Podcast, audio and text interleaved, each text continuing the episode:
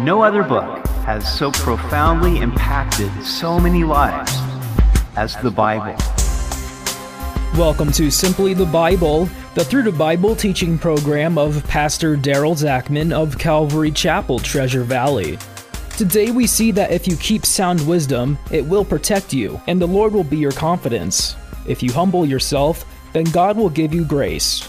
We hope you'll join us as Pastor Daryl continues in Proverbs chapter 3 on Simply the Bible.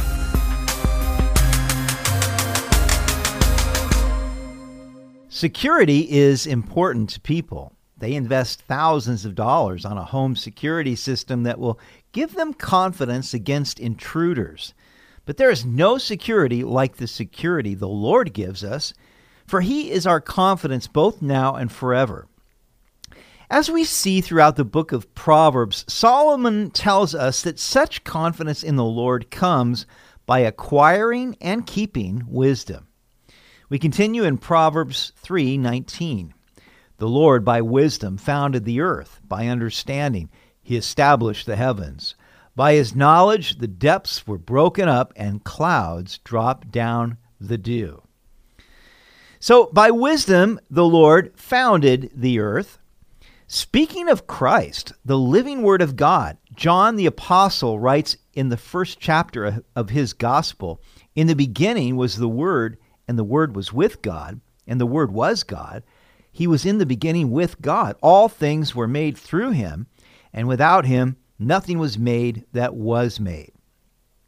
Then in the book of Colossians, the Apostle Paul writes, for by him, that is Christ, all things were created that are in heaven and that are on earth, visible and invisible, whether thrones or dominions or principalities or powers. All things were created through him and for him. And he also says that in Christ lie hidden all the treasures of wisdom and knowledge. So when Solomon says that the Lord founded the earth by wisdom, it would be easy for us to see this wisdom as Christ himself. Christ was the agent of the Godhead in creating all things. Now, by his knowledge, he broke up the deep. And I think of the subterranean water reservoirs that are available for people to use, to dig wells, to access them. And then the clouds drop down the dew. So we get the rainfall from the clouds and the subterranean waters from below. What a marvelous system God has created by his wisdom. My son, let them not depart from your eyes. Keep sound wisdom and discretion, so they will be life to your soul and grace to your neck. Then you will walk safely in your way, and your foot will not stumble. When you lie down, you will not be afraid. Yes, you will lie down and your sleep will be sweet. So don't let wisdom and understanding depart from your eyes. There is so much deception in the world. We must hold fast to wisdom and understanding if we're going to keep ourselves from being deceived. Now, Solomon says that will be life to your soul and grace to your neck, and how we can all use more life and grace then you will walk safely. Your foot will not stumble. You won't be afraid when you lie down at night. You won't fear what's going to happen, and you will sleep sweetly. A lot of people have insomnia. A lot of people are anxious and they have a hard time sleeping, but when you are doing what you know is right before the Lord and exercising His wisdom, you sleep better at night. Do not be afraid of sudden terror, nor of trouble from the wicked when it comes. For the Lord will be your confidence, and he will keep your foot from being caught.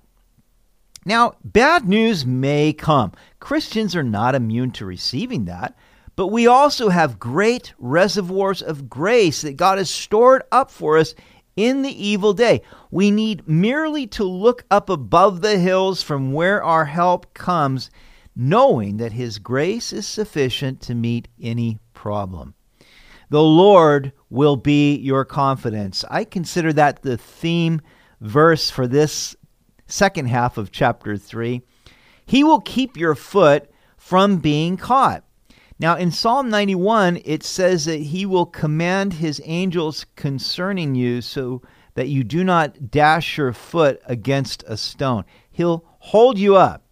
Do not withhold good from those to whom it is due when it is in the power of your hand to do so. Do not say to your neighbor, Go and come back, and tomorrow I will give it, when you have it with you.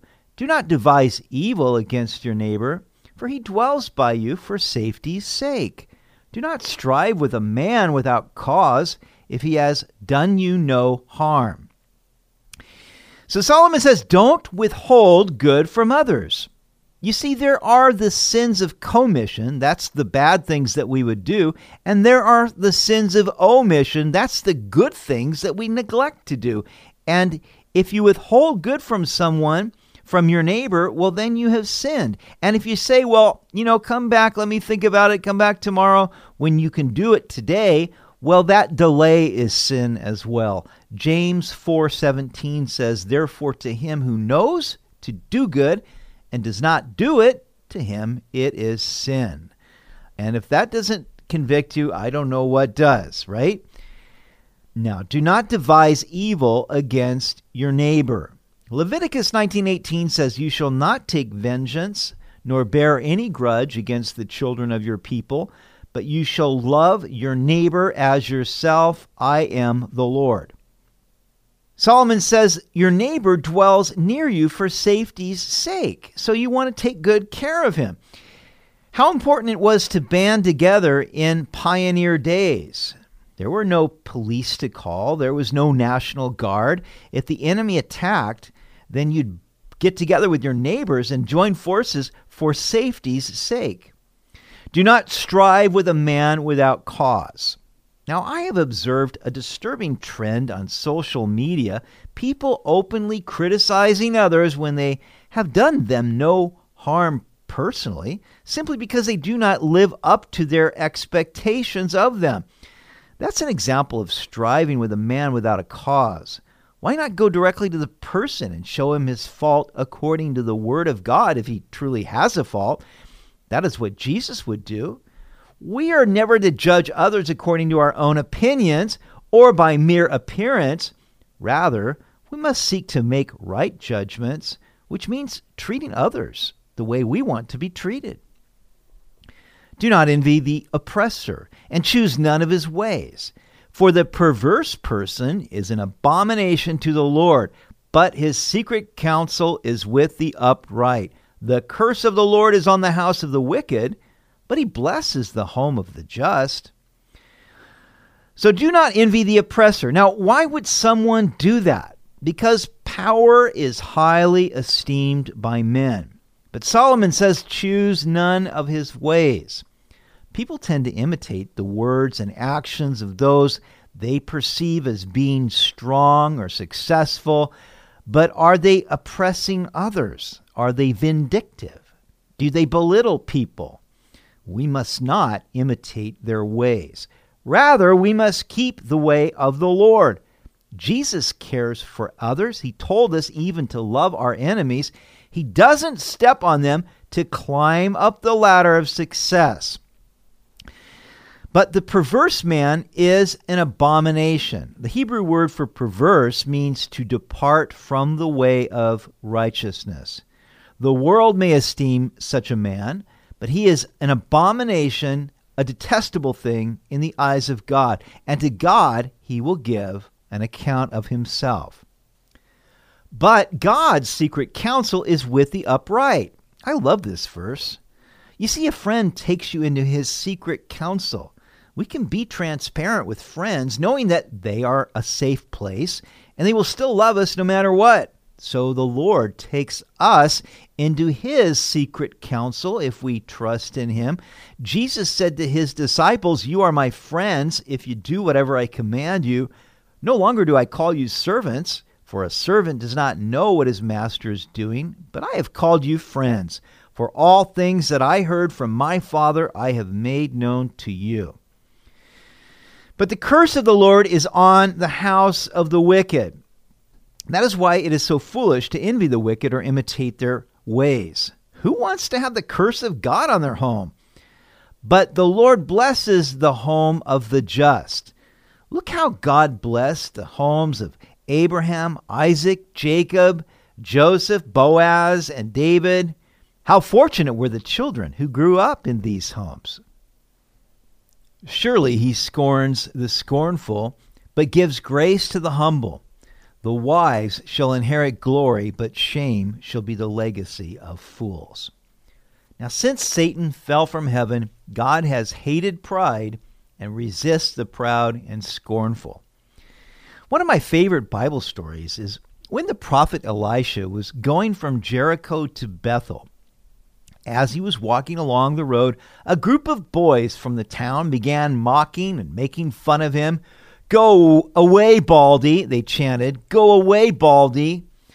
Elisha turned around and looked at them, and he cursed them in the name of the Lord. Then two bears came out of the woods and mauled 42 of them. so I guess I have a strange sense of humor. But that was the way Elisha took care of the scornful anyway. But on the other hand, God gives grace to the humble. So if you want to receive God's grace in your life, if you want His favor, well, humble yourself under His mighty hand. Humble yourself in the presence of the Lord, and He will lift you up. The wise will inherit glory. Isn't that great? I mean, the best is yet to come if you are a believer in Jesus Christ. If you are trusting God, then the way for you is going to be good in the future. You just hold fast to the Lord and stick to his path. But fools will inherit shame. Those who are foolish, that's what they're ultimately going to get. They're going to be ashamed, but if they don't repent of their sins, then they will be destroyed. So, which way do you want to choose? You see, the whole point of Proverbs is to lay out the two paths before us. We can choose the path of the wise.